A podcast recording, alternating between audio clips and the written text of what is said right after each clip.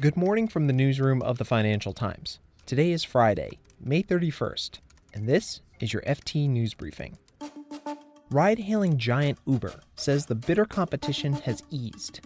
U.S. President Donald Trump will threaten to curb sharing intelligence with Britain if the country does business with Huawei. And from Canada Goose to Gap, it was a rough week for retail companies. Plus, the FT's Patti Waldmeir explains why the return of Boeing 737 MAX jet to the skies might depend on pilot training. I'm Marc Filippino, and here's the news you need to start your day. Uber offered new investors some hope on Thursday as it continues to struggle on the stock market. The ride hailing giant issued new shares this month at $45 each, but they have lagged ever since investors remained concerned about the bitter and costly fight for market share. And yesterday, Uber reported losses for the first quarter of 2019 that were more than double the year before. Revenue of $3.1 billion was up 20% from the year before, but the net loss from operations came in at a little more than a billion dollars. The FT's West Coast editor, Richard Waters, has more on what this means for the rideshare industry. So Uber's first earnings since it became a public company earlier in May uh, confirm what we what we already knew, which is that the competitive market it's in is bloody. Price wars have been fierce. Uh, it's had to pay very big incentives to attract drivers, and it's really driving down its profitability. And this is the problem that's really been hanging over Wall Street in the last month or so. You know, people are very worried that ride hailing is not going to be a profitable business, at least in the short term. The good news, if there is any, is the chief financial officer is saying some of that really fierce pricing competition has eased a bit. I think the message here is following the public listings of both Uber and Lyft, these companies are backing off a little bit from their really fierce battle for market share and maybe you know there's a little bit of light at the end of the tunnel as this year goes on. Donald Trump is preparing to raise the stakes in his fight with Chinese telecoms group Huawei on his trip to London next week. The U.S. president is planning a three day visit to the U.K., and sources tell the FT that during his stay, Mr. Trump will threaten to curb sharing intelligence with Britain if the UK government allows Huawei to build part of its next generation 5G mobile network.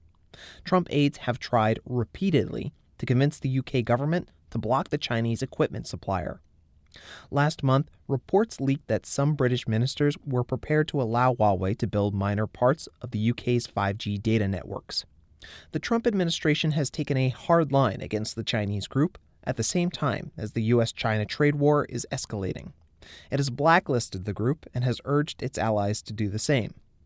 Meanwhile, in China, the FT reports that Huawei has ordered workers to cancel its technical meetings with U.S. contacts.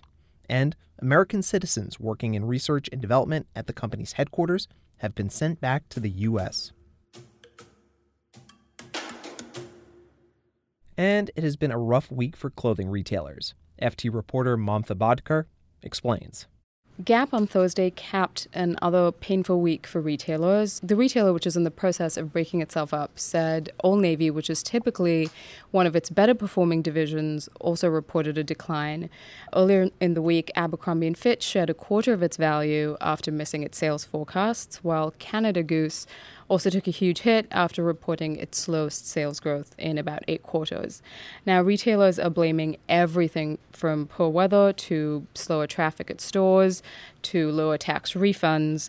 Now, the poor performance has raised questions about the health of the US consumer, but there are sort of outliers within the industry. So you have the dollar stores like Dollar General, Dollar Tree, you have Walmart, you have Target. There are a number of companies that have managed to buck that pain, which suggests that some of what we're seeing could be company specific as opposed to a broader comment on the health of the US consumer.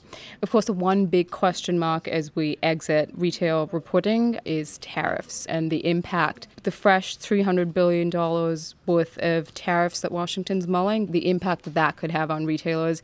Macy's, Dollar Tree, Ralph Lauren, you know, through the quarter have all cautioned that they haven't fully calculated the impact that this so called fourth tranche of tariffs could have on their results going forward.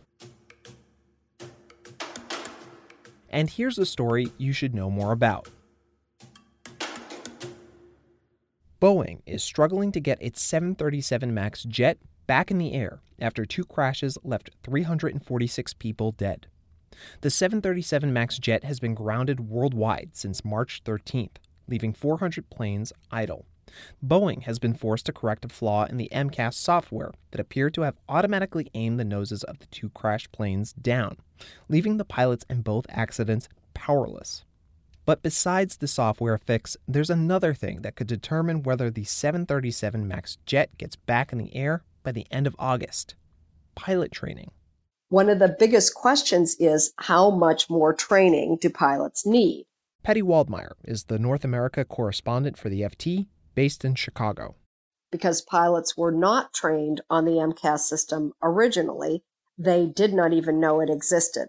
Now they know it exists, but they clearly need more training on it. And the question is can that be achieved through some more iPad training? Or would they have to do training in a full flight simulator? The reason that's a problem is that there are very, very few 737 MAX flight simulators in the world. In North America, there's only one, and that one is in the hands of Air Canada. It's kind of astounding to me, Patti, that a pilot wouldn't know a, a whole system exists in their plane. But going back to the iPad, how does one train a pilot on an iPad? Well, pilots point out that pilots are issued an iPad. So, whereas before they would be studying the flight manuals, Today, they're studying the iPad. That's just sort of the way we do things these days. You know, there are two questions. A, why were they not taught about the MCAS system?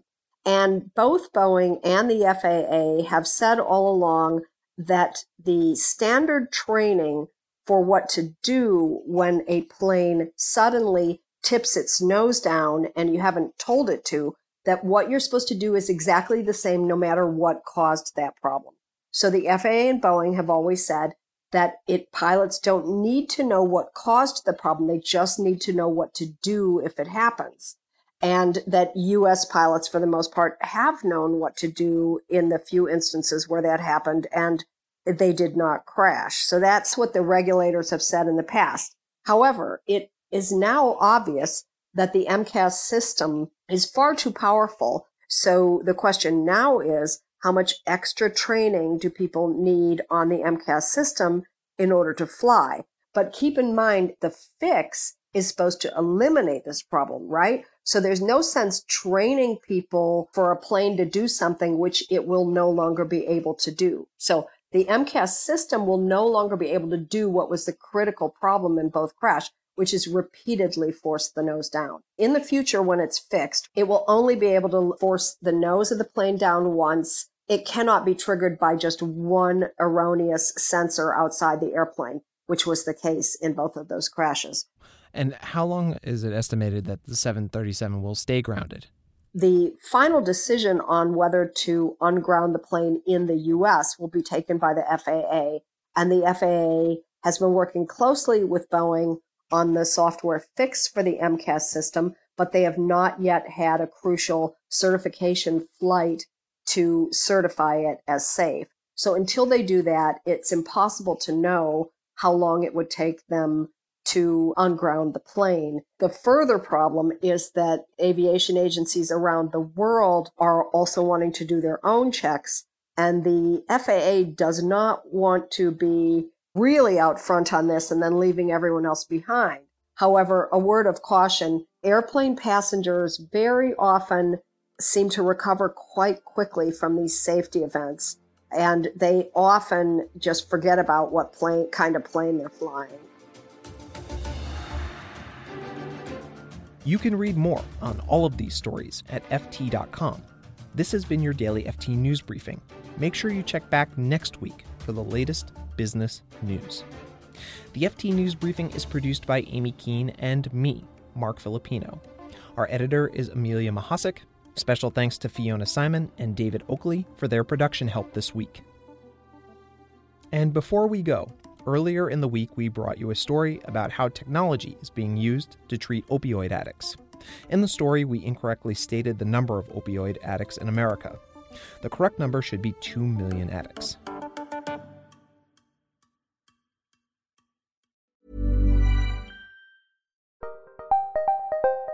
Did you know the Capital Ideas podcast now has a new monthly edition hosted by Capital Group CEO Mike Gitlin? Through the words and experiences of investment professionals, you'll discover who was their best mentor, what's a mistake they made that changed their approach, and how do they find their next great idea. Subscribe wherever you get your podcasts. Published by American Funds Distributors, Inc. Selling a little or a lot? Shopify helps you do your thing however you cha-ching. Shopify is the global commerce platform that helps you sell at every stage of your business. From the launch your online shop stage to the first real life store stage, all the way to the did we just hit a million orders stage. Shopify is there to help you grow. Shopify helps you turn browsers into buyers with the internet's best converting checkout. 36% better on average compared to other leading commerce platforms because businesses that grow grow with Shopify. Get a $1 per month trial period at Shopify.com slash work. shopify.com/work.